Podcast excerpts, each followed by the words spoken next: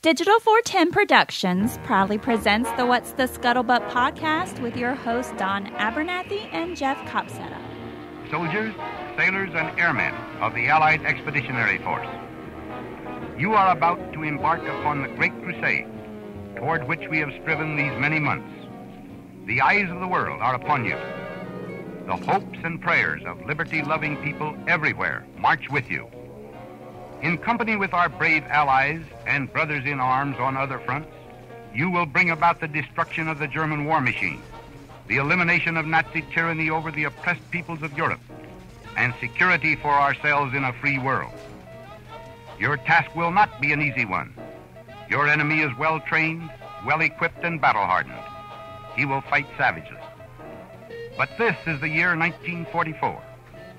Much has happened since the Nazi triumphs of 1940 41. The United Nations have inflicted upon the Germans great defeats in open battle, man to man. Our air offensive has seriously reduced their strength in the air and their capacity to wage war on the ground. Our home fronts have given us an overwhelming superiority in weapons and munitions of war and placed at our disposal great reserves of trained fighting men. The tide has turned. The free men of the world are marching together to victory. I have full confidence in your courage, devotion to duty, and skill in battle. We will accept nothing less than full victory. Good luck, and let us all beseech the blessing of Almighty God upon this great and noble undertaking. Welcome, everybody, to another episode of the What's the Scuttlebutt podcast, your favorite World War II based podcast. I know we're three days late on that, but hey, we didn't have a show until tonight, so why not celebrate a little bit with, you know, the invasion speech or letter, I guess, if you will, that was written to the infantry soldiers prior to the landings and um, execution of Operation Overlord on June 6, 1944. Joining us again tonight, I think he's slowly taking the lead in the most reoccurring appearances on the What's the Scuttlebutt podcast. He is the historian, author, and all around great guy, Jared Frederick. Jared how, Jared, how are you doing tonight, friend?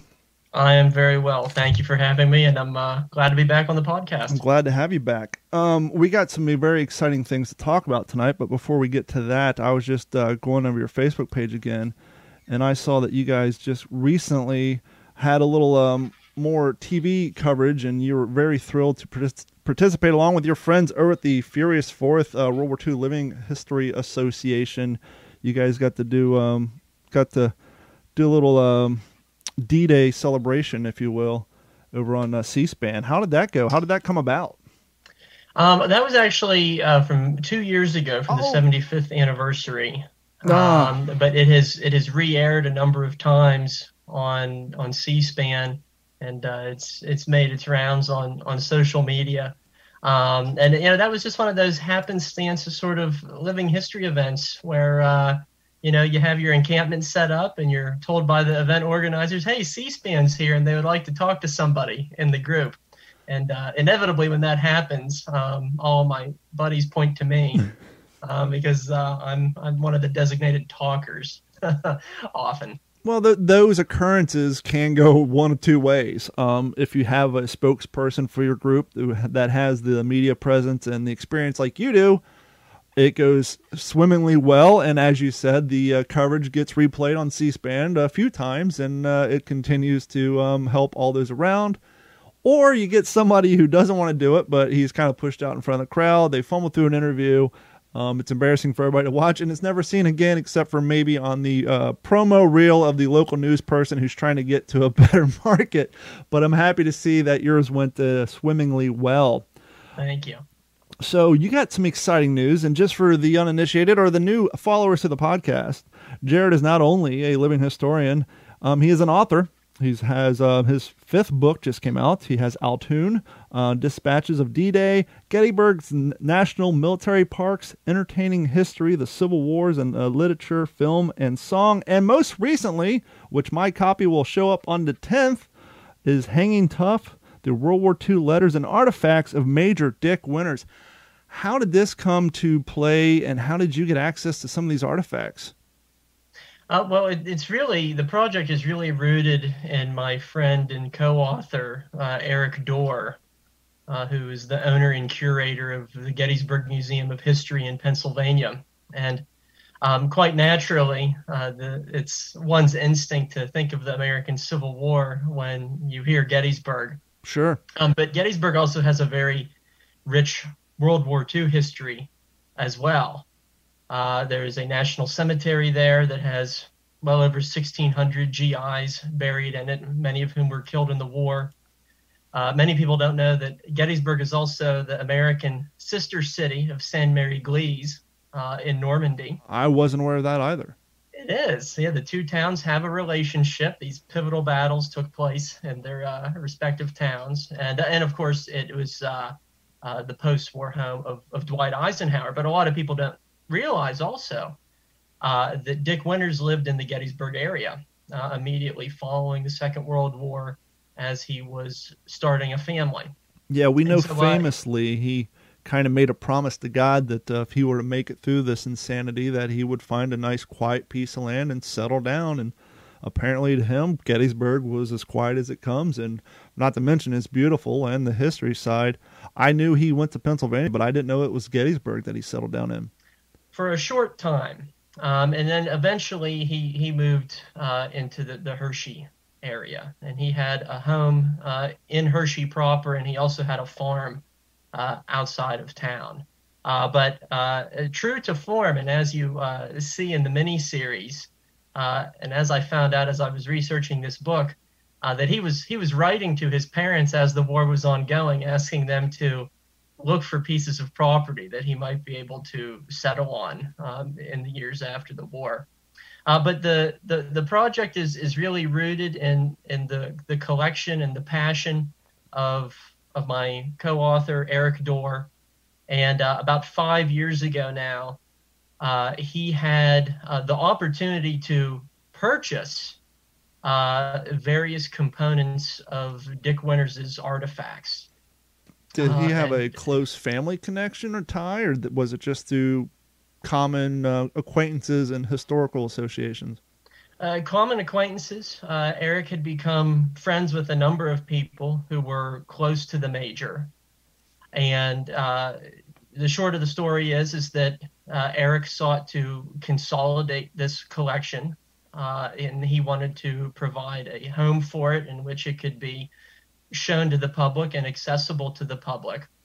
And over the years since, uh, his his collection has has really grown, and it's it's really I think the the finest assortment of easy company memorabilia and, and artifacts to be found in the United States, perhaps even the world. Um, and you know he he has not only Winters items, um, but you know he has things belonging to uh, Forrest Guth. Wow. Uh, you know, and some of the, the best known members of, of that very vaunted unit. Um, and so, uh, in many ways, uh, Dick Winters is, is just the, the, tip of the iceberg. When it came to um, organizing, laying out the book, and um, cataloging some of these collections or some of these letters, was there is there a particular item or maybe a, a factoid, if you will, from one of the letters that uh, came across that uh, you know you're surprised by, super unfamiliar with, things like that? Constantly, I was constantly surprised by things that we were finding. And I think one of the the real merits of the book is that it shows how Winters evolved as an individual and as a leader. Uh, the letters start in 1941. He was in in the peacetime army, and he opted to, you know, get his year of you know service done rather than be drafted. He wanted to get his one year of service done and over with, and he didn't want his life to be interrupted later on if he were to be conscripted. Um, and so he, he starts then, and you know he he starts out as this very um, positive thinking and very driven, self assured young man. And his confidence never really wavered, uh, as best as I could tell. Uh, but over time, as the war goes on, he did become more cynical. And his letters often grew darker. Mm-hmm. Uh, he had a more pessimistic view of the world and sometimes the army. I could see that. I mean, as time goes by and seeing the things and experiencing the things that he's seen, not only that, but to deal with the loss of not only men that you're in charge of, but as we all know famously, Easy Company being one of the very first um, organization of men to not only fight together, but to train together, go through all that, and then fight together.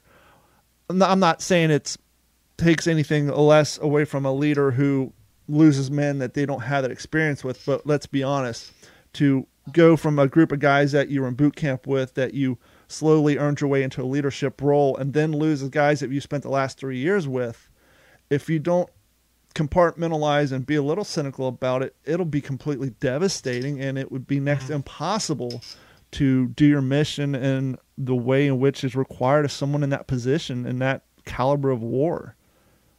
Yeah, absolutely. And he, he writes about factors such as this, where, you know, he he really underscores the importance of officers staying arm's length from their subordinates um, and and he essentially make the makes the argument to his pen pal that you know I, I can't get too attached to them because I may have to send them off to die.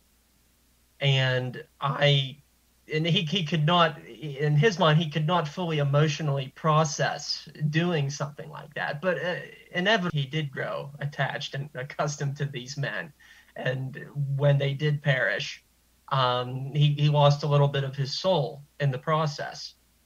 Um, but he, he tried. He tried to keep that arm's length, but he did not always succeed.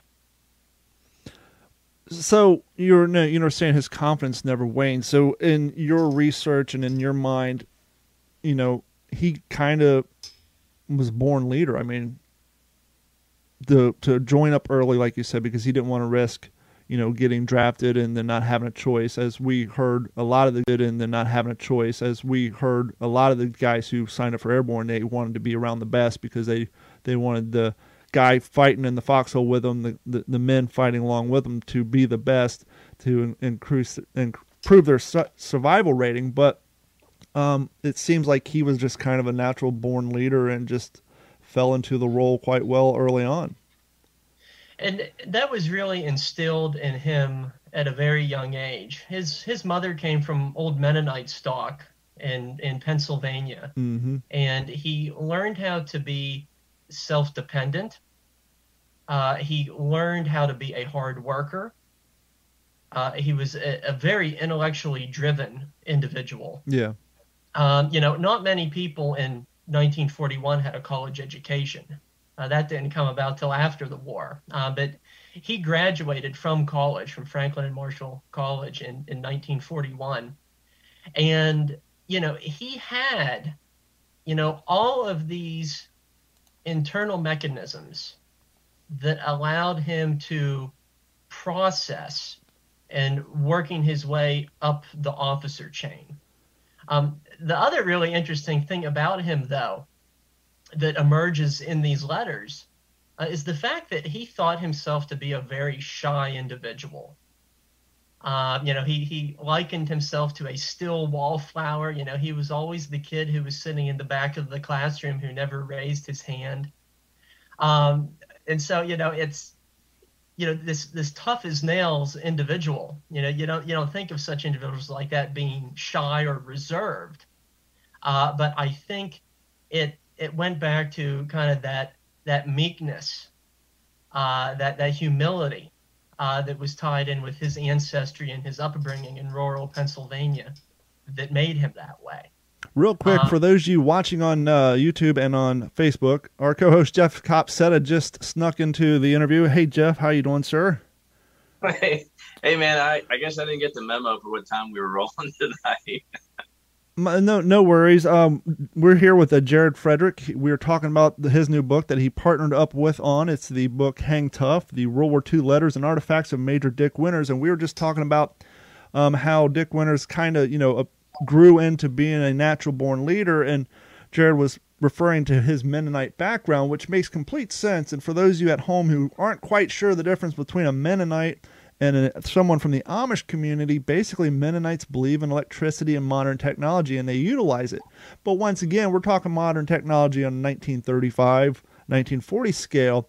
And so for someone, you know, uh, easily his religion had a, a, a great impact because one, as as Jared was saying, and but growing up in basically in a community that relies on manual labor and community and honor and fulfilling your obligation and pulling your weight to grow up in that environment where your you know responsibility and commitment is in, in, trusted in you early that had to have tremendous impact and help him gain to the level that he did quicker than you know people even in even compared to contemporaries in that echelon of airborne, you know, growing up in that work environment compared to, you know, a Babe Heffron or someone who still was elite, but from the city who didn't have that same background. I'm sure that religion and just that childhood had tremendous effect on how he was able to strive and succeed as well as he did.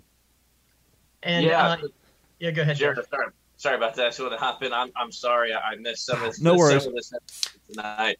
Uh, but if I could just hop in real quick, uh, I, you know, we talk about that a lot. And Jared, you may you may agree, whether the the religious background or or where you're from, like you mentioned, you know, rural Pennsylvania, you know, everything kind of shapes who we are and who, who you become as a, as a leader in the military or leader in the civilian world.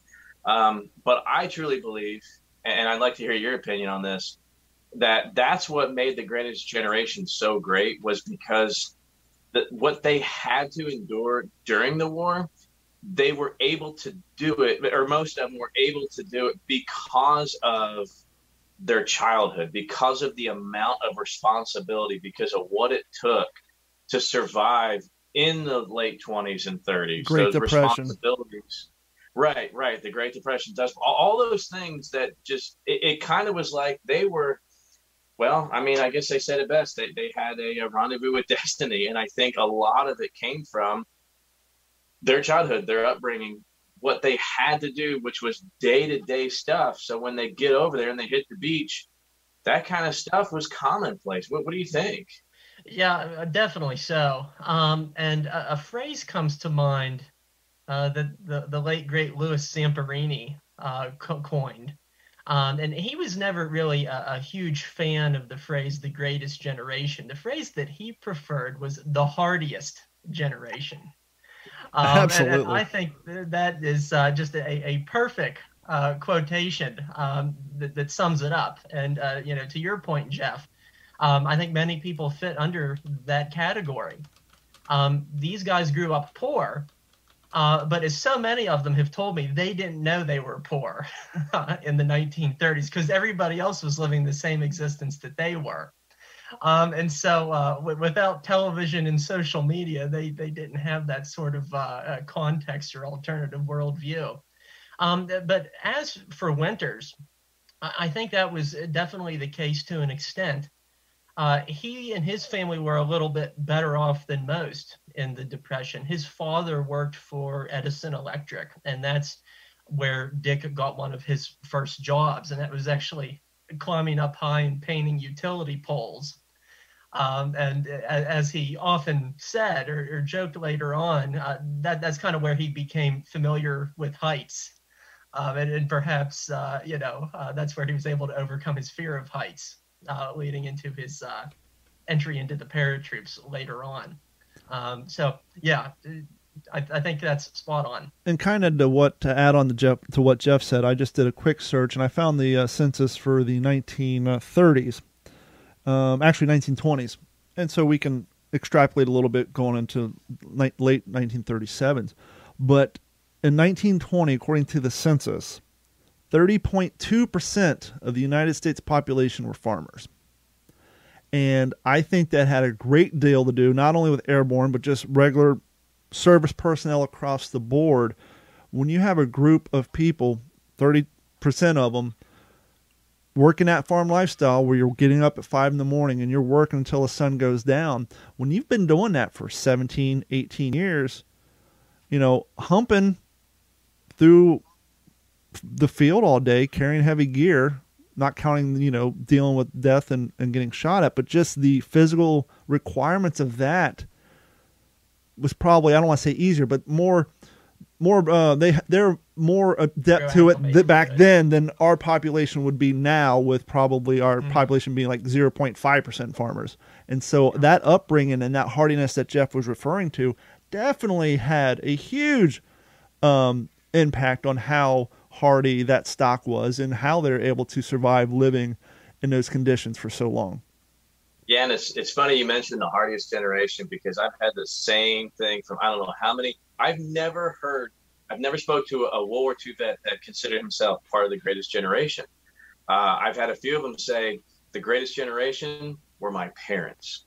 And you really think about how the parents of what we call the greatest generation, what they had to go through, you know, maybe even more so than the youngsters who became our greatest generation, you know, that turn of the century and even into the late 1800s, how much tougher life was um, before things like electricity and uh, you know combustion engines.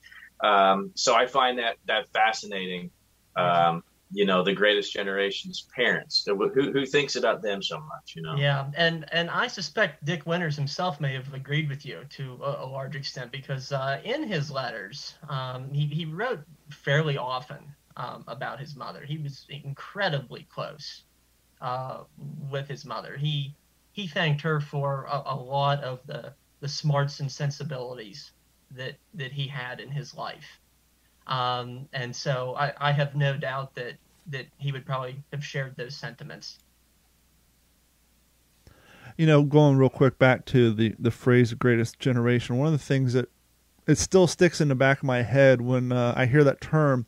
Obviously, my father's parents were part of that generation, and the very first time I read, it was either it was either the Band of Brothers or one of the um, maybe We Are Alive. One of the the following books I'm looking right now. Um, the Brothers in Battle, the Best of uh, Friends, or one of the other following books. But they were talking.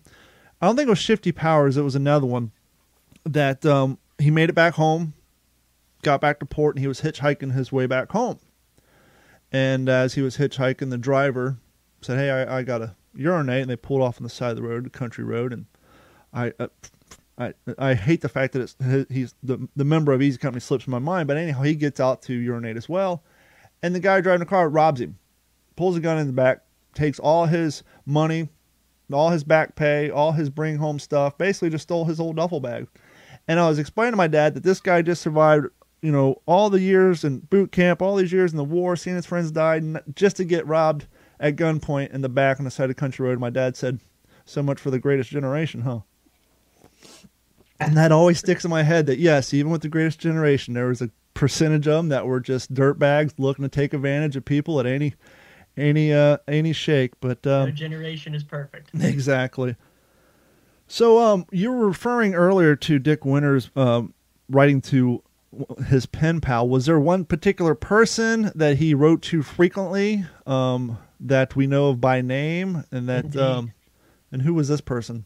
Indeed. Her name was DeEtta Almon, and she was a Navy wave. And uh, she is an individual who's very important in Dick Winters' World War II years. Um, she gets no reference at all in the series, and I don't think at all in, in Stephen Ambrose's book. Uh, but she was a very important figure in Dick Winters' life. And uh, they met essentially on a, a blind date when he was stationed in Camp Croft um, immediately prior to Pearl Harbor.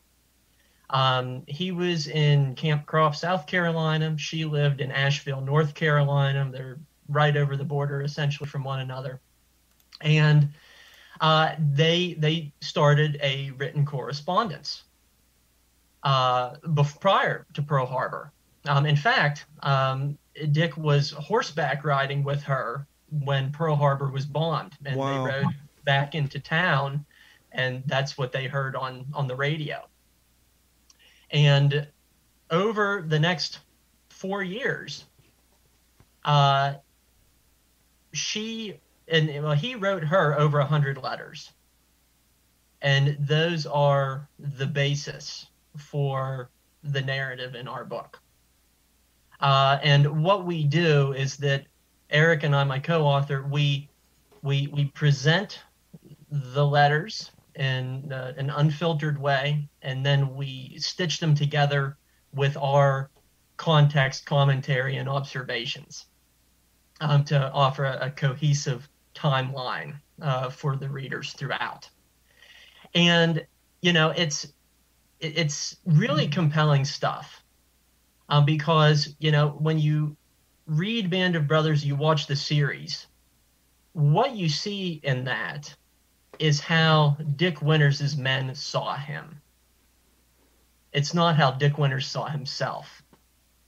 And through these letters, we see how Dick Winters was thinking in the moment. And that's a really valuable thing as far as historical documentation goes because, you know, a lot of these guys in Easy Company, of course, you know, they wrote memoirs 55, 65 years after the fact uh, the fog of war has settled in a little bit. Um, and, and that's certainly not, not the case with these letters. They, they have a sense of immediacy to them. They are written in the moment. They are not written with hindsight. Victory was not a foregone conclusion as Dick was writing these letters. Um, and, and so it, it's, it offers a very in the moment perspective that I think is just really refreshing. Well, it's funny that you just used the word refreshing because I was sitting here waiting to follow it up, and the word that I had in my mind was refreshing, as in it's got to be refreshing not only for you as an author, but I mean, let's face it, out of everybody I know in the living history community, you do more research and spend more time thumbing through materials than anybody I know. But for the reader's aspect, I mean, there, as you said, there's so many books written written on the topic of the Band of Brothers, and we're always kind of rereading the same stories depending on whose book it is. But now you're getting a refreshing aspect that we haven't seen before of Dick Winters, not only in his own words, but through the uh, transcripts of writing back and forth with his pen pal. And the other thing I, I was thinking about when you're talking about the fact that she was a member of Waves, you know, in a lot of movies, in stories, you know, they they write to back to their sweetheart who maybe is working in a factory or doing something on the home front. But I think there's probably something important, or even maybe an, an aspect of having someone that you're writing to who's in the member of the service at the time, even though it's not the exact same service that he's doing, but there's probably something about that that allows him to open up a little bit more than maybe if you're writing to someone who's getting up and going to a factory every day or going into a school and teaching every day because that person understands some of the minutia of the hierarchy of the military and the daily life of being in service. And so that's something that he could probably relate without actually having to write it because she knows what he's going through as far as the of being in the service, and so that that had to be helpful too. You would think. Absolutely, um, and I, I think your point of of him relating to someone else in the military is an important one. Um, uh, all that said, though, um, he certainly did not see the waves as being on the same level well, as, sure. the airborne. Um, and he, uh, at, at, times, he was comedically dismissive. oh, really? waves, and uh, and in short, um, and, and he, he was very clear about this in, in his letters. Um, he did not think too too much of um, service members if they were not paratroopers or if they were not Marines. um, you know, uh, I, there's some really funny lines that he says about like the service of supply guys, and, you know, like these hash slingers, and he's like, they don't know what this is all about. Like they're just wearing uniforms, like they aren't real soldiers. Um, you know, just some kind of funny, um, off the wall humor um, like that. Well, I'm sure Jeff um, can can relate to some of that because he is in fact a retired uh, military personnel, and uh, he he probably. I, I would imagine that uh, when you're on the front lines and and as they say, when that supply gets to you, a lot of it's already been picked through. I'm sure that creates a whole sense of uh, thought about the guys in the rear of the gear, huh, Jeff?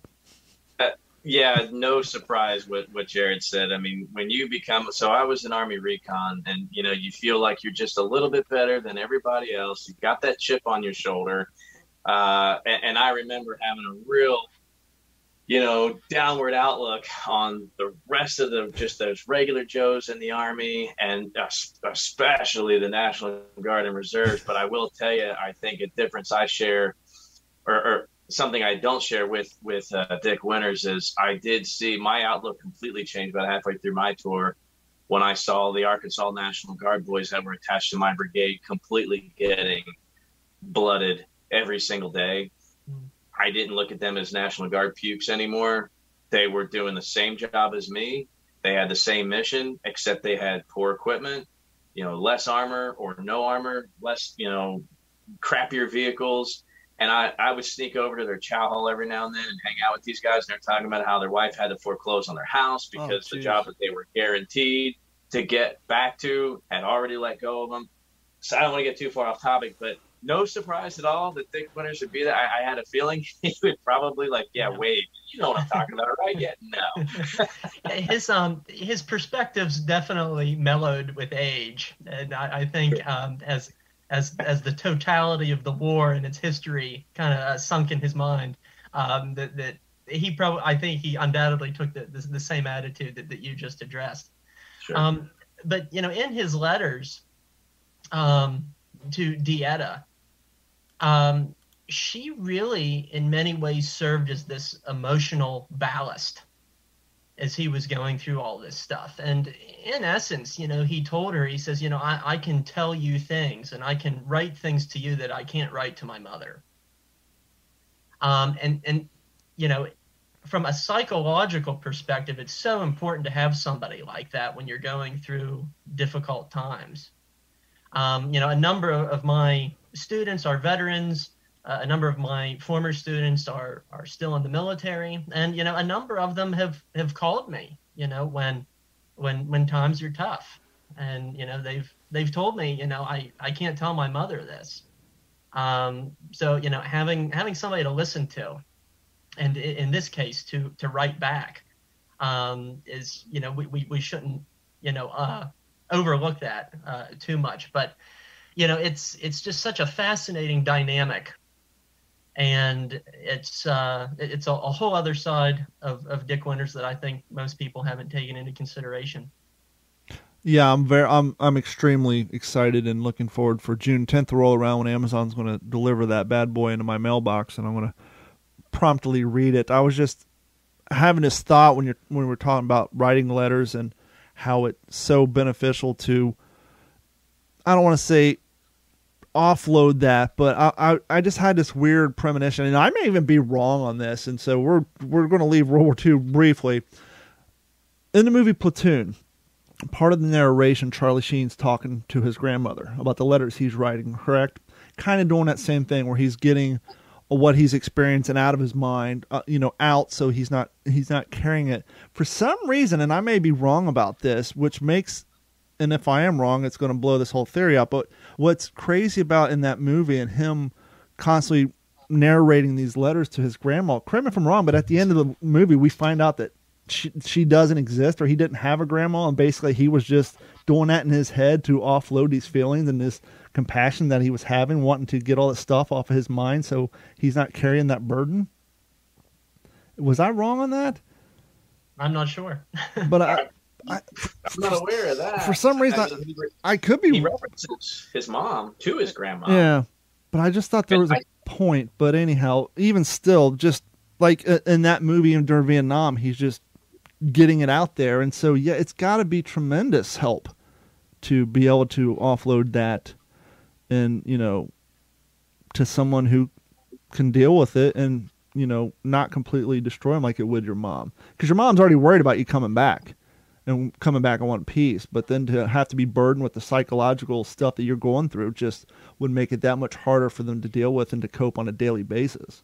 Especially considering back then we don't have the benefits of a, a Zoom, uh, instant message, and email. You're writing a letter and waiting weeks, if not months, to hear back, even with the streamlined Vmail system we have, which still blows my mind. And that just goes to show you back how important morale was back then that we would take an X amount of planes, ships, whatever, and set aside X amount of space for nothing but letters to get it over there quick as possible to help keep the guys going. But even still, it's still weeks, if not months, to get those letters out to you. Mm-hmm. And you know something interesting about the timing in that regard, um, in in relation to uh, Dick's letters, it's often very revealing when there's gaps in his correspondence. Um, you know, there's there's a gap uh, a gap uh, between mid December and the beginning of February, 1944, 1945, and you know that that certainly indicates that during the Battle of the Bulge he did not have time to be writing letters as such. Um, but you know, luckily, uh, Winters. Um, something else that, that, people don't take into consideration is what an incredible historian he was. Mm-hmm. Because he was so thorough in his documentation and records, uh, both during and after the war. This was a veteran who had a file on every one of his men, as many as, as he could make possible. And he had file cabinets in his home office in Hershey. And he would write to these men and he would photocopy their responses and he would collect their photographs and this is ultimately why this this this treasure trove of firsthand accounts and connections that Winters had is how and why Stephen Ambrose chooses to write a book on these guys is because all the information mm-hmm. and all the testimony was consolidated thanks to Dick Winters. If it was not for Dick Winters, that would have been an impossible book to write, hunting oh. all those guys down, finding their addresses in the days before the internet. And that um, and the fact that Winters had it all. Yeah, I was going to say that and the fact that they consistently had their anniversaries, that there was something to go to to track them down as well, too. Mm-hmm. And so, is that how? Is that some of the material which your co-author Erik got a hold of? Is some of those files and um, some of that content? Mm-hmm. Yes. Um, he has the, a huge uh, assortment of, of, of Winters files as well as uh, documents of, of other Easy Company men as well, um, uh, ranging from photographs, unit albums, uh, correspondence, um, the works. And uh, that was uh, that was really one of the things that, that drew me into the project, um, is because you know, Don, like like you referenced a moment ago, you know, I was of the mind, what could possibly be new mm-hmm. and interesting to write about the Band of Brothers? Yeah. I never envisioned myself um, becoming one of those authors. You know, um, I, I, don't, you know, it, I thought it was, you know, heavily tread territory. Well, I mean, you're a living historian, and you, you you've heard the phrase "bandwagoner brothers" thrown around a handful yeah, of time at events. I didn't want to say it. I'm, I was going to let you do it. um, but once once I saw a lot of these the, these documents and letters and copies of letters, um, you know, I was just of the mind, how can I not do this? Like I just thought this is incredible stuff, um, and it, it's it's you know been hidden you know uh, for the most part for for all these years. And so it was it was just an incredible opportunity. And I, I wanted to i wanted to flesh out the story. You know and in the beginning of our book you know i, I liken dick winters to the civil war general joshua chamberlain. Uh, you know not until these men were considerably older for the most part did the world find out who they were. And the world did find out who they were is because they were the main characters mm-hmm. in highly successful books that were then turned into highly successful hollywood productions that continue to get played and Band of brothers mm-hmm. respectively mm-hmm. and I, I think in so many ways those two officers who were in the thick of combat had the peace of mind to write about their experiences, uh, they have become symbolic of their respective generations for both the Civil War and the Second World War. Um, even if a lot of people don't know about those conflicts, there's a strong possibility they've at least heard of those two guys Mm-hmm. because of how they've been portrayed in movies um, And and whatnot. And someone who most recently, within the last eight years, fell into that camp was someone who actively went against policy and down in the Pacific of you're not to write any letters about troop movements where we've been because if you get killed and someone loots your body, that intel is going, and that would be Eugene Sledge because he took the liberty to write what we would call, you know, um, just little reminders throughout his diary. I'm not his diary, but his Bible. That once he got home, he was able to write the book that he did Yeah. with the old breed. And luckily, uh, same thing with Leckie. Obviously, he didn't write anything down. He was already a journalist and an author and had a steel trap memory anyhow. And the, both those guys used that as a way to find closure. Obviously, Leckie went on to write multiple books. But um, the question I had for you, and Jeff, I'll shut up here in a second, and you can ask a few questions. Did did Dick Winters carry on that habit or the desire to for journal writing into his older years? Did, did you guys come across any paperwork maybe where he made di- diary entries about how he was dealing with this newfound fame of being in Hollywood, or did that kind of go the wayside as technology increased? Yeah, uh, some of his later correspondence in the, the 1990s and the 2000s uh, certainly hint at those pressures of celebrity uh, that, that were that were placed on him in his final years. Uh, and you know, he in, in the final years of his life, you know, he had to un- unlist his address in the phone book. He got a post office box, um, and the the requests for for autographs, you know, fan mail and whatnot, um, it, it became so overwhelming uh, that that eventually he had to quit responding to all of them because you know being the the gentleman that he was early on you know he always tried to write back to people. Um, but in those last few years it just became so overwhelming that that he couldn't keep up. Um, and so and you know and you know there are other bits of correspondence uh, later on as well you know with the likes of ronald speirs uh, who wanted to have nothing to do with band of brothers for the most part uh, welcomed his privacy uh, cherished his privacy is a better way to put it um, and you know wanted to keep to himself. And uh, you know it, it, it's so revealing because in, in, the early 90s with the release of the book band of brothers uh, winters really tried to reconnect with speirs and bring him back in the fold because uh, speirs went to one reunion i believe it was in 1947 and then no one in easy company ever saw him again until 2001 Wow. when they had that, that rather iconic reunion uh, at Utah Beach when they showed portions of, of the mini series. So, um, on and off, Winters and Speirs uh, stayed in touch, uh, but they went, uh, you know, essentially 60 years uh, without seeing each other, and they reunited on on Utah Beach in June of 2001. Um, and so there, there's a lot of rabbit holes we could go down in regard to how all of these guys coped with their sudden celebrity in their final years. And uh, that story, that relationship between Speirs and Winters is just one of them. You got any uh, follow up questions for him, Jeff? Uh, yeah, I got I guess two questions, and and one you may have already answered and, and I missed. But uh, back to back to DeEtta, the wave. Uh, you know, when you mentioned kind of using her as, as almost a, a, a release of things you can't tell your mom, I'm assuming because of that he was there was no romantic connection between the two.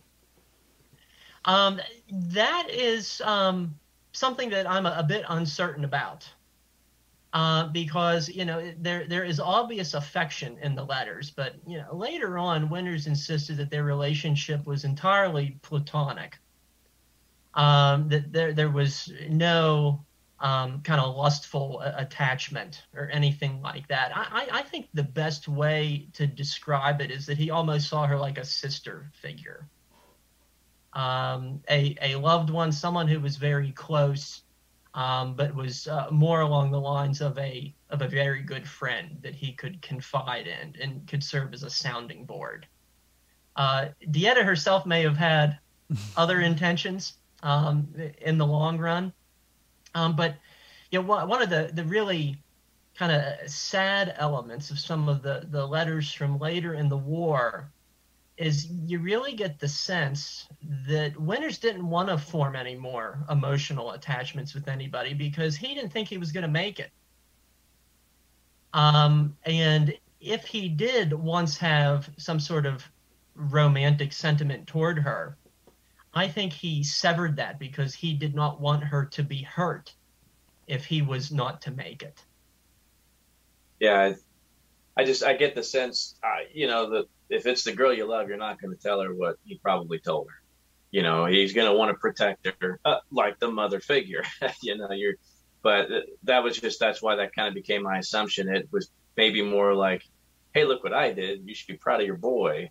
Uh, but if he's really going into some detail as, like you said, more of a release, then you're probably exactly right. Who knows what, what her thoughts were? Yeah. Um, but yeah, I don't think you probably tell the girl you love probably as much as he told her, and that's just my assumption. From I, I haven't seen these letters, of course, but um, so uh, my other question, and and I, I'm I'm hesitant to, to, I'm trying to word it properly because I don't want to take anything away from from from Winters, of course. But I guess maybe I just assumed um, the amount of record keeping that he had was is that I don't know. I, I, guess I think back to my time in the military. That that's what you expect from your company commanders in any situation. I mean, if you're in the bottom of a foxhole or you know back at back at the talk in the AC playing Halo, your company commander's taking care of stuff, and uh, so I find it interesting. I, am kind of I'm curious because I can tell you that uh, the XO of my unit um, kept over a terabyte worth of information mm-hmm. on what we did in Iraq, and that's not our company. That was our executive officer, and and I know he went on to do much bigger and better and greater things. Uh, you know, he was a, a, West Pointer and just an unbelievable officer. So I, I expected that from him. So I'm just kind of curious as to is it is that kind of a uniqueness to Winters in, in those circumstances because we know they weren't very easy circumstances to be be keeping up with the files that he had to have kept up with. Um, is that does it lend more to his memory with the stuff that he put together afterwards, especially when you mentioned the bulge, um, trying to go back in time and remember some of these things. So I'm kind of curious how many other, you know, commanders were in his position and some of these really hard fights that went on for months. Um, what came out of it? What what did those company commanders uh, keep track of? What was actually documented that should have been um, and maybe lost to time. Maybe it was just lost to history, lost to weather, whatever it was. So I'm curious. Maybe it's not really a question, but I don't know if that's a uniqueness to Winters, but more maybe a, a little bit of dumb luck that it survived, and probably yeah. credit to him. Yeah. Not only to be an officer and a commander like that, but to actually have it to where it's sustainable information for people like you. Now, yeah. hold on real quick, Jared. There's a lot to unpack there. I got to do some traffic comping here. We're getting a two minute countdown from Zoom because we're on Zoom free. So if you have a little bit of time, I'm going to kill this meeting and we'll restart it and we'll do maybe another 20 minutes if you have the time. Sure. Okay, you guys watching on YouTube and um, over on Facebook, I do apologize. Hold tight. We'll be back momentarily. It's one of the most celebrated feats of World War II. On June 6, 1944, more than 160,000 troops stormed the beaches of Normandy during the D Day invasion. Less known is that an unlikely snack helped power the Allies before, during, and after the historic mission. In 1937, the United States Army approached a food titan about creating a specially designed snack for its emergency rations. According to the Food Titan's chief chemist, Sam Hinkle, the United States government had just four simple requests about their new emergency snack. They had to weigh less than 4 ounces, be high in energy, withstand high temperature, and taste a little bit better than a boiled potato. The Army didn't want the snack to be so tasty that its soldiers would eat it in a non emergency situation. The final product was called D Ration Bars, a blend of chocolate, sugar, cocoa butter, skim milk powder, and oat flour. The viscous mixture provided too thick to move through the normal manufacturing setup at the plant, so initially each bar had to be packed into its 4 ounce mold by hand. As for taste, most who tried it said they would rather have eaten the boiled potato. The combination of fat and oat flour made the bar a dense brick, and the sugar did little to mask the overwhelmingly bitter taste. And since it was designed to withstand high temperature, the bar was nearly impossible to bite into, so most soldiers who ate it had to slice off slivers with their knife before chewing it. Despite the U.S. Army's best efforts to stop men from doing so, some of the D ration bars ended up in the trash. Later on in the war, the Food Titan introduced a new version, known as the Tropical Bar, specifically designed for the extreme temperatures of the Pacific Theater. By the end of the war, the company had produced more than 3 billion ration bars. The bar was hardly the only sweet in D Day rations. Sugar was an easy way to pep up troops, and the quick burst of energy it provided made a welcome addition to kit bags. Along with the D rations, troops received three days' worth of K rations. These were designed more as meal replacements and not sustenance snacks like D rations, and came complete with coffee, canned meats, processed cheese, and tons of sugar. At various points throughout the war, men could find powdered orange or lemon drinks, caramel, chewing gum, and, of course, more chocolate. The D ration bars, produced by the food titan known by the name of the Hershey's Chocolate Company, wasn't the only contribution to the war effort made by Hershey. Hershey also produced parts for the naval anti aircraft guns. And Hershey wasn't the only food titan of the era to join the nationwide effort to support American troops. Heinz created a self heating can that could be lit with cigarettes. And Kellogg supplied decay rations for the soldiers' breakfast. Welcome back, everybody. Thank you all for hanging out for the uh, part two of the What's the Scuttlebutt podcast with our co host, Jeff Copsetta, and our friend Jared, who is um, returned. Uh, Jeff wasn't here for the beginning. He actually, Jared here, is probably taken the um, title for the most returned guest. He's been on the podcast, I think it's your third or fourth time. But uh, for those who didn't join us for the first half, Jared's new book, along with his co author Erik Dorr is Hang Tough, the World War II letters and artifacts of Major Dick Winters. And Jeff asked him a question. Um, we all remember in the series Band of Brothers, after I think it was the Dyke episode, when Dick Winters is writing up the after action report, and um, his friend came in and said, Dick, you're not writing a novel. Just put the dates, the time, the important stuff. But as we were talking about, Dick Winters didn't do that. He filled in as much information that he could, and because of his after action reports and his letters home and all his thorough documentation, that's how we got to know Easy Company and the Band of Brothers as well as we did. Yeah, and and to Jeff's question, I, I think it's a very fair one. Um, you know, there were thousands upon thousands of company commanders and battalion commanders who were uh, indeed writing novels, quote unquote, in the thickness of their reports and whatnot. But I think what makes uh, Winters unique in the long run is that he added additional layers to those official reports and documents over time. You know, for a, a lot of officers, when when they got home, they put the war behind them. Their after action reports were put in the National Archives, and the vast majority of those have been unread uh, by the masses ever since. Um, but Winters kept in touch with his guys, and he added this very rich human perspective on top of those uh, official records, where he repetitively collected the reminiscences of the men who went through the same actions that he did. Um, and of course, the the strength of Band of Brothers is is not you know in talking about the, the tactics or you know uh, anything like that, but it's it's a story of people and it's a story of camaraderie, and that's what Dick Winters truly excelled at collecting and recording. That's I think that's the best way I can answer that. Yeah, absolutely. I, it's we're so lucky. Uh, we, of course, this generation to have somebody from his generation to record what he did and you know that a lot of times I, have found in in my uh, short experiences in the military and the civilian world that uh, maybe not the best leader gets promoted; it's usually the best administrator. um, that's a lesson I think all of us have probably learned over time. And I'm definitely not one of those administrators. I'll be the first to admit. But it's been interesting for me to see and, and meet. You know, I've met uh, a, a, lot of really incredible veterans, not just from the Second World War, but from previous wars and uh, the current war. You know, I, and I've had the opportunity to work with some very incredible people. Um, and, I, and, I, and that's one thing that they had in common was that they were just darn good administrators. Um, so we're lucky to have people like that, like Winters, and like uh, Don mentioned, you know, people like Sledge. Uh, Sledge was just a great administrator. He he, you know, if if he didn't think about, if he didn't write that stuff down in that Bible, or if that Bible came up destroyed, missing, or stolen, yeah. it'd be lost forever. Probably, we we, we don't know. Uh, yeah. But Leckie, maybe he had that that type of journalistic aspect where he, he was probably kind of registering and and cataloging things mentally uh, to prepare for later on.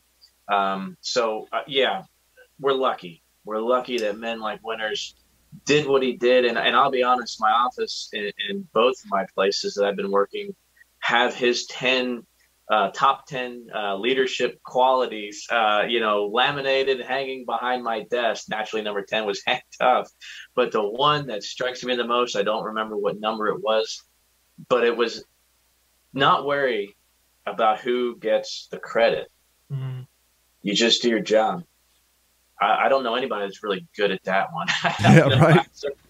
Everybody likes a pat on the back. Um, but that is probably, to me, I think that stands out as one of the best qualities in leadership. You just do your job. And, and whether he, you know, he became famous like he did, but he, even if he didn't, I think to him it probably wouldn't have mattered one way or the other. Yeah, no, I, I would agree with that. Um, the most important thing to him were his men, and that that bond that they shared to the very end. And of course, we only have two veterans of Easy Company left right now as we speak. Um, but he he cherished that more than anything, and th- this correspondence allowed him to to keep that alive. Um, you know that World War II, for all of the pain that it put him through at moments, you know, it was it was the pinnacle of his life, and he realized from an early point on that nothing else that he was going to do in his life was going to be as important as what he did in 1944 and 1945. Um, and so to to reach your peak when you're only you know like 25 years of age, um, you know I, I think that uh, certainly alludes to why so many of these men wanted to stay connected too. Absolutely. That reminds me of two letters that I wrote from overseas. One began with, It was the best of times and it was the worst of times. And another was, I feel like the President of the United States, the day after he's no longer president, he'll never top it no matter what you do the rest of your life, you'll never top it. Yeah. Uh, you know, it, it's yeah, absolutely. Yeah. So these, I, and I think these are universal truths that are applicable to any time period. You know, and I'm sure Civil War soldiers and Continental soldiers felt the same way. I, I think it's uh, you know a universal uh, emotional trait of uh, people who have experienced combat together. Jared, on one of your past appearances on the show, we talked about how you guys over at the Furious Fourth Living History Association, how you guys spend time researching and digging through archives to better and to create a better impression and better display for when educating the public.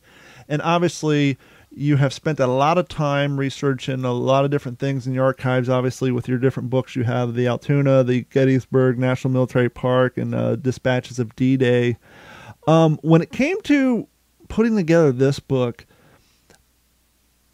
was there a moment where you had to say, okay, this is crazy. I'm seeing handwriting, not only of Dick. You know, it's one thing to go through the National Archives and just read text and writing from people you really know nothing about, but here mm-hmm. you are looking at not only Dick Winters, but maybe Speirs' handwriting. You're seeing conversations back and forth between people that you've already read books on, you've known, you've seen on TV, you maybe have met one or two of them at an event somewhere.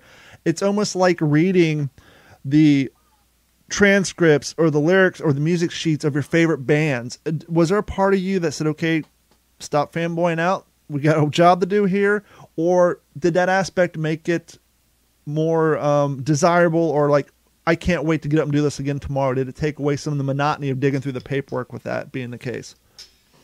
with with each letter came uh, i think fresh um, interpretations and surprises you know as i was as i was going along um and you know i you know as the old saying goes and you walk in somebody else's shoes you know you can see the world through a whole other lens of perspective and certainly that was that was the case with me as i was researching dick winters i i think as i was researching you know when i started off when I thought of Dick Winters, I had the tendency to think of Damian Lewis, the Yep. actor who played him. Uh, and I, I suspect that's true of a lot of historical characters who have been portrayed in film. We Mhm. think of the actors who play them and their their personification of that individual. But by the time I was done researching Dick Winters and helping to write this book, I no longer thought of Damian Lewis. I thought of Dick Winters as who he truly was. And I would say that was the greatest transition that I made as a historian as I was putting all of these puzzle pieces together. Um, but to your earlier point, I did have to pinch myself at times that I was getting to see this stuff. And, uh, but because you know I, I I first saw Band of Brothers when when I was in high school. You know, high school friends and I would talk about it. You know, around the lunch table, and never in a million years could like 16 year old me have envisioned that I would have been like handling you know some of these Mhm. documents and and, and putting this story to to paper. Um, and when considering that, it was also a little bit frightening at times. Um, Yeah, it'd be like a Beatles fan being asked to write the you know the in depth knowledge of Apple stu- of Apple Records and Yeah, having access yeah, to all I- these music think- sheets and all this stuff that no one has seen. Yeah, I, I think that's a great analogy um, because you know he's he, he's so he's so widely respected a figure. You know, I was afraid I was gonna like find something about him that was like gonna shatter my image of him, or you know, kind of like uh, tear down the, the Marble Man, or you know, something like that. But luckily, nothing like like that happened. Um, um, he, he he really was the the sort of persona that is portrayed in the film. Um, you know, he was he was a stalwart leader. He cared about his men. He had a strong degree of humility. That humility did not prevent him from speaking about his experiences or writing about them or wanting to promote them. And and I don't think you know him writing his book or being a, a cheerleader of Easy Company had anything to do with his ego it was about his desire to make sure that his men got their due in the historical record. And of course, he achieved that by leaps and bounds. Um, and, you know, he just happened to be at the right place at the right moment, and he met the right person in the form of Stephen Ambrose, who, you know, shared that story with the world then. Um, just a little maybe fishing bait to get people to go out and buy the book, other than all the great things we've been talking about. But did you guys come across any photos that may have been previously unpublished? Maybe something that wasn't quite super wow, let's put this in, you know, other forms, but maybe fit perfectly with the book you guys are putting out? Yeah, in fact, I would say a majority of the photos in our book have never been published before. Um, there are photos of him at Camp Croft, photos of him in training. There's a great photo, I believe. Um, I can't remember if it's at, at Camp Croft or not. I'd, I'd have to look it up. But there's um, a great photo of him sunbathing, and and he's he's like doing this on on the grass in front of the barracks. And you know the guy was just built like a brick house. Yeah. I mean, he looked like Superman. Um, and uh, you know, Damian Lewis is a great actor. He was nowhere near like the muscle tone that uh, Dick Winters like actually was. Um, and you know, so there's there's a lot of candid photos like that. There are photos that he and DeEtta shared amongst each other. Um, you know, she came to visit his family in Lancaster, Pennsylvania, and there's some photos of her like little winter field trip uh, that she made. And so, you know, there's a lot of, you know, there, there's nothing overly dramatic or something that offers a huge revelation, but you know, just life as it was for these people. And uh, I sometimes I think those can be the the most revealing sorts of images. Uh, but on top of those black and white photos um, that were from Winters' personal collection, um, we also have a really nice Keller template section in the middle of the book uh, that, that, are contemporary photographs, modern photographs of uh, some of the real gems from Erik's collection at the Gettysburg Museum of History. So, um, you know, his Winters's Colt 1911. Wow. Um, you know, that, that is in the collection. Um, his helmet that he wore as a major when he was in uh, the New Jersey National Guard uh, during the Korean War um, time period. Um, his wallet that has his Lancaster address written on it. You know, knowing that he, you know, he carried that with him all throughout Europe, and you know, and his his officer's pay was in it, and his paperwork was in it, and his army identification card was in it. Um, and and knowing that he he carried that with him throughout all these dramatic moments, there's there's something almost sublime about it. Um, but you know, it's it's often the mundane stuff that that intrigues me most. I'd say my favorite artifact that's shown in the book is Winters's um, infantry journal book. Mm-hmm. You know, it just a, uh, it's a it's a typical manual that you could have bought in any post exchange in any army base.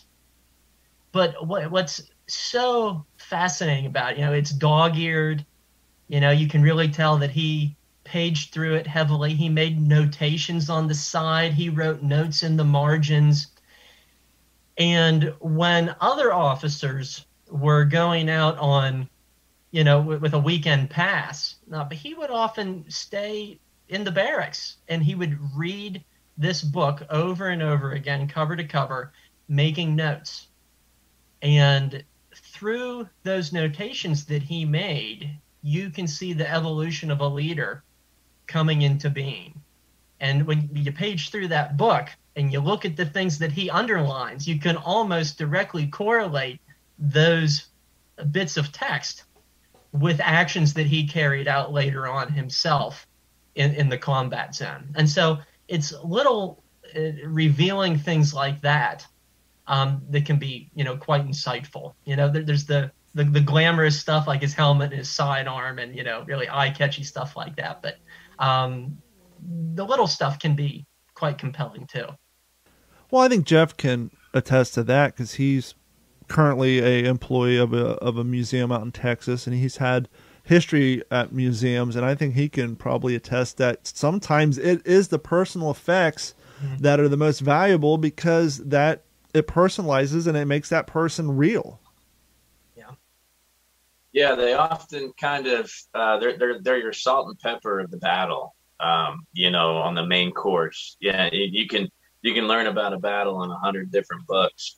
Um, but it's the personal experiences that really it's what I'm interested in, and, and of course, as living historians, um, that's that's what we like. We we want that dog tag, or like I said, that that ID card from the wallet, um, because that really that tells not just a bigger story, but it tells a very finite, minute story too that you can't yeah. get in a book. Um, and so I agree. It's the mundane that becomes um, more outstanding, uh, an artifact for us because it really it, it's a it's a one off. It's it's a unique yeah. thing, and and it's fortunate for for people like Winters uh, to have something that when you it goes from a steel pot to oh, it's Winters steel pot.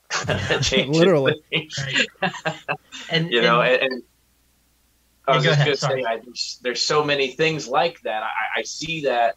I, I, come across, you know, stuff. Obviously, I'm a huge collector, and when you come across something at a garage sale, uh, yeah, this this may be a five dollar thing, but it's a it's got a story. It's been right. somewhere. It belonged to somebody, and, and it may just be a steel pot, but it was a steel pot that somebody couldn't wait to take off of their head or it's a steel pot that you know it, it was part of their life. It's part of what makes you you, and that's why I uh, I'm, I'm because of my personal experiences, I can understand some of those simple things that I know from my life. I hope 50 years from now will become something like that. My notes, Yeah.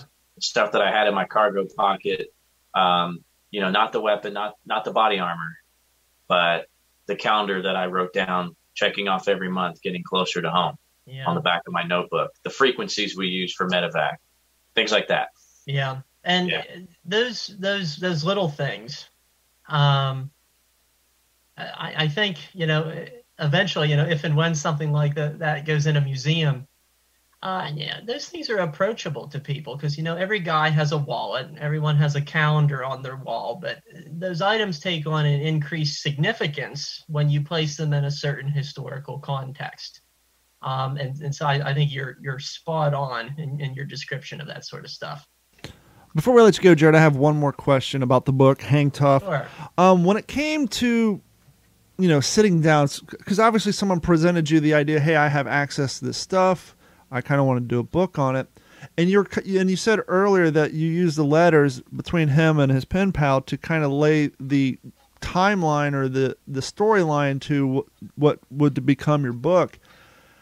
But obviously before you knew that's how you're going to approach it you had to sit down and look at the context and contents in which you have access to how long did it take for that storyline to kind of reveal itself to you to where you and erik said okay this is the way we're going to go with this project. Was it an aha moment? Was it early on? Did it take a little while to get there? How does someone look at a boxes? Even something as well organized as the boxes that you would get from a dick winters.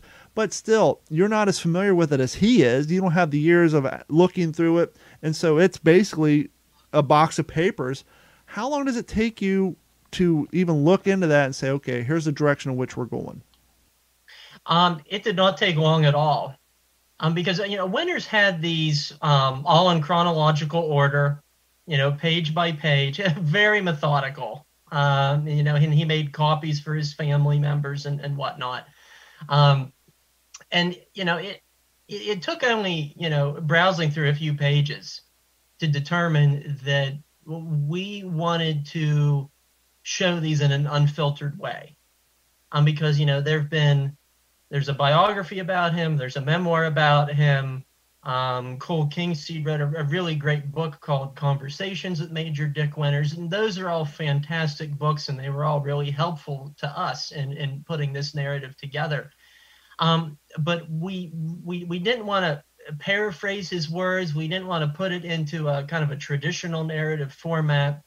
We wanted to put people in the moment and we didn't want to dilute any of his words um, that would take that sense of immediacy away. Um, and so it, it took not long at all um, to figure out how we were going to piece this all together. Um, and you know, it's it's my hope that people gain new perspective from Dick Winters as a result of this book, and they come to appreciate him even more, just as I have throughout this process. and when that revealed itself to you did that take some pressure off you? Because as you said earlier like what what could i possibly talk about on this topic that hasn't been driven over so many times? Where, did that say okay whew, that's out of the way. Now i'm excited. Let's go down this road. I mean that's a gift. I mean just having that when it comes to this subject matter to have access to something that hasn't like you said she was never even referred to in any of the previous contexts of the storyline. And so that in itself is a gift when you're trying to publish a book. And as we often do in living history and, and reenacting is try to present something in a new way that has been done oodles of times before so that people who've already read up on this this information or on this history it's it's new and exciting for them too Yeah, and I think um, along those lines, one one of the the more powerful components of the book for me was the ability to balance the battlefront and the home front a little bit more than what any other Band of Brothers books did for the most part. Um, because you know, uh, Dick is of course in the ETO, but he's he's writing to a woman who was sta- stationed at a, a naval radar station on the Potomac River. um, in Maryland. Um, and you know she's still going to movies and you know sunbathing on top of the barracks roof and you know all, all sorts of stuff like that and so in a lot of these conversations it's my hope that readers will be able to have their their feet on both sides of the atlantic so to speak um, that, that, you'll get a, a, sense of what's going on in europe um, and you'll also have perspective of how those in Europe tried to stay in touch with those back home. And really, I think you know what one of the, the prime themes of the book is is that it's a celebration of the lost art of letter writing. And I, I think, um, unfortunately, in a lot of our more uh, recent wars, because you know, since we have these wonderful things like like Zoom and Skype and Facebook available, um, a lot of service members forego writing letters and that's going to be a major problem for historians of the future mm-hmm. as they try to piece together what was the combat experience like for somebody who was in afghanistan or iraq it's going to be a lot harder than what it was for the civil war or world war ii unfortunately so not, that's uh, some interesting food for thought to think of from a historiographical perspective not only the writings but the photographs Imagine how few photos we would have of Easy Company if they were all on a digital camera that got wet in the battlefield somewhere, or the flash drive got too close to a magnet or got soaked. Yeah. Um, I'm sure Jeff can say there's probably a lot of uh, photos that he took in his time on early old school, you know, what eight megapixel cameras back in the day that are no longer with us because the hard drive failed on a laptop five years ago and things like that. So there's probably a lot of memories that are gone. I have everything. I have everything. This was before I, I may, maybe social media existed. So I was overseas in 04, going into early 05. Uh, we had one satellite phone for the entire troop, which we shared like once a week, which was ridiculous because there was about a nine second delay. So you say something and you got to wait. because they got to answer that question first before we start talking again. It's like talking uh, on Skype. I have hundreds, hundreds of letters. I married my high school sweetheart, so we still have every letter correspondence, and every picture I took, I took on a disposable camera, like the little yellow ones, like the little yellow ones, right? But I mailed the cameras home. Nice. Then when I got back home, I developed all the films, so I have everything. But I'll tell you, a few short years after me, everything was different.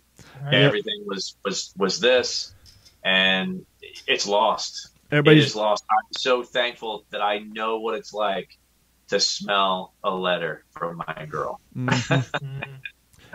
His name is Jared. The generation, Jeff. Yeah, I am. his name's Jared Frederick. He's been on the show multiple times. Go on to Amazon and get his new book, Hang Tough. The World War II Letters, and artifact of Major Dick Winters, along with him and his co-writer Erik Dorr. Jared, thank you so much. Where can people find you on social media? You want them to go to Facebook, Instagram, TikTok? Where's where's your new angle, sir? I keep it pretty simple. I'm just on Facebook. That's about all I have time for. And uh, you can follow me at historian Jared Frederick. Thank you much, so much, sir. I'm going to let you go. Jeff, you hang out. Um, we actually have a letter in the mailbag. So, Jeff, you hang out. Jared, we're going to let you go.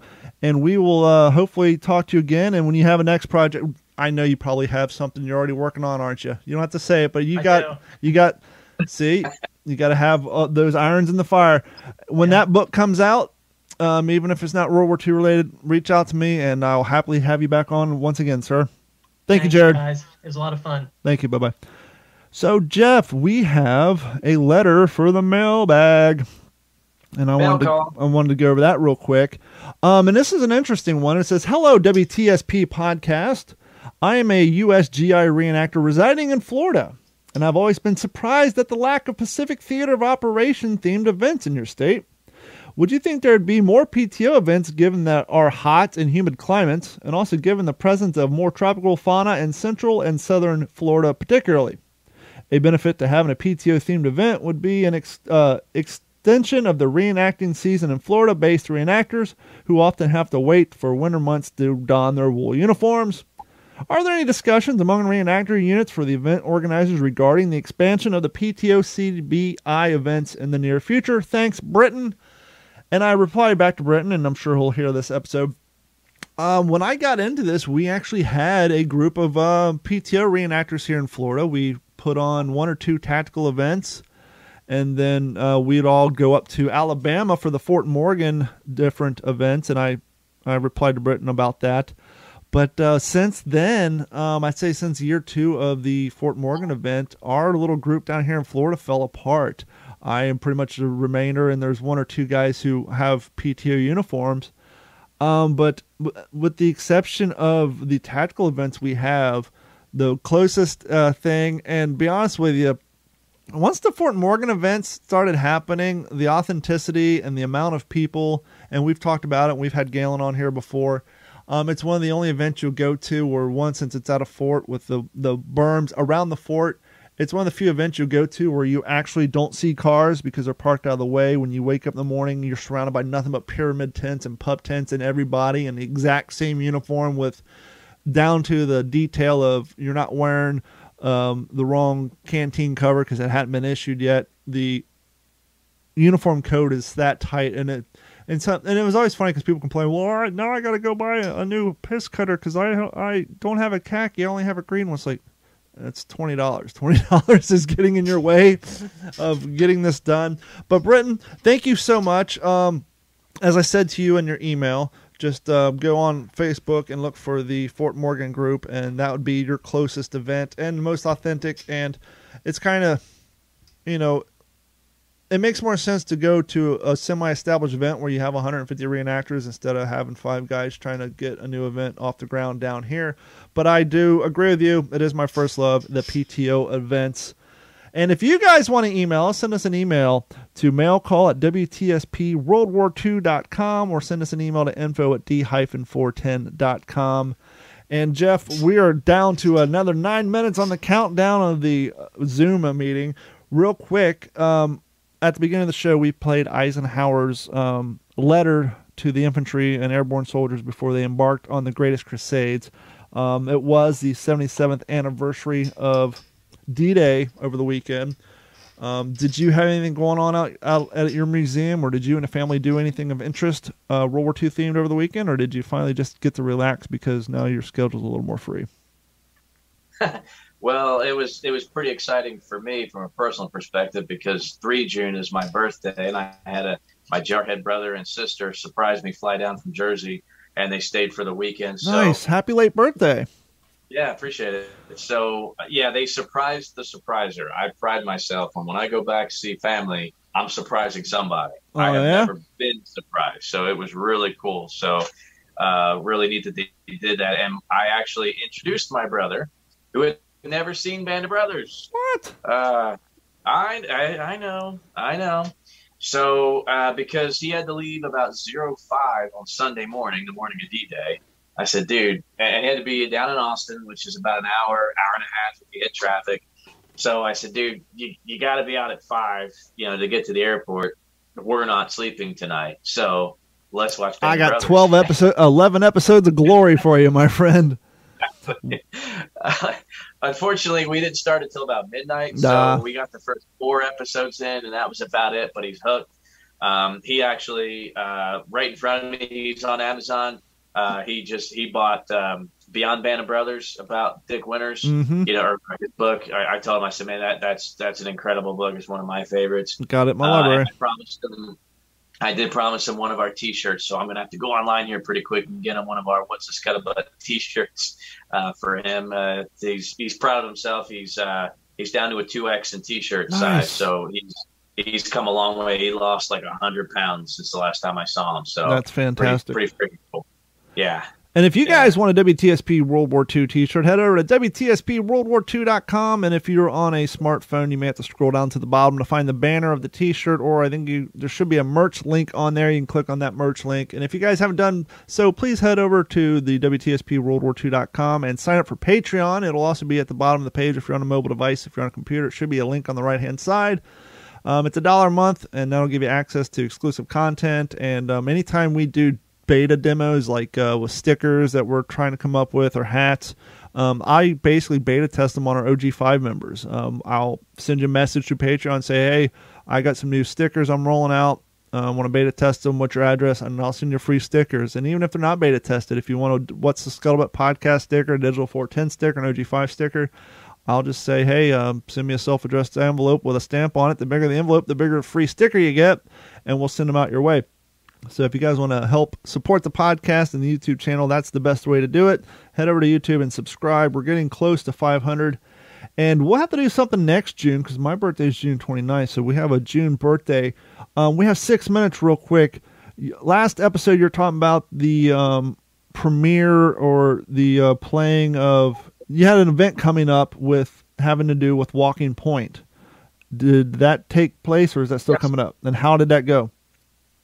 Yeah, that was great. So that happened. Uh, I guess it was the 22nd of May, I want to say, and that was the uh, the GI Film Festival out of San Diego. GI Film Fest. Um, it's all military related films, short films, uh, and Walking Point was featured. And, and for Walking Point was kind of full circle for for them because it the the pilot, I guess, uh, that that RJ and the team had put together had uh, been on the GI Film Fest in 2015. So now it became a really cool nice. short film, and now again got selected to be part of the GI Film Fest. So RJ and I, director RJ, myself, got to be part of the Q and A panel. So immediately after everybody was, because of course it was a virtual film fest, everybody screening the movies, and once the screening was done, there was about seven or eight of us from some of the different films that were featured and we got to kind of answer some questions from a moderator about what it was like, uh, you know, filming our particular uh, film and, and the accuracy component, things like that for military. So that was really super cool. I was really, really proud to be a part of that. And then for anybody else in my area, uh, out at the Highland Lakes Air Museum on the 19th of June, we're having our very first inaugural Wine and Wings event. We're going to have live military uh, weapon demonstrations. Uh, we're going to have a wine vendor out there for all the ladies that want to sit around and not care about airplanes. We got wine for you. We're going to have our SNJ giving rides. We're raffling off a bunch of stuff. So it's just another way to get that museum uh, out there, relevant. We're taking in some really cool new artifacts. I'm hoping will be on display by the end of the year. Uh, so I'll definitely be sending you some stuff on on Instagram about that, and Don, I'll be tagging you in it uh, throughout the event. It's kind of an evening event, five to nine, as it's a little bit cooler out. So uh, yeah, it's gonna be a lot of fun. We have a lot of the, hopefully, a lot of the uh, kind of the big bigwigs of the city of Burnet there to kind of come see what this museum is doing and not just an annual air show once a year. We're going to be doing four public programs and this is going to be the first of them. So really excited about that here in the next uh, two weeks. Fantastic. I want to thank everybody for hanging out for another episode of the What's the Scuttlebutt podcast. And if you download this from our website or watch on YouTube, you can download this podcast wherever fine podcasts are found. That would be Apple Podcast, Stitcher, Spotify, Google Play, etc. Anywhere you can find podcast. Thank you guys so much for uh, Jeff Copsetta and Jared Frederick. My name is Don Abernathy, and we will talk to you all soon. This has been a Digital 410 production.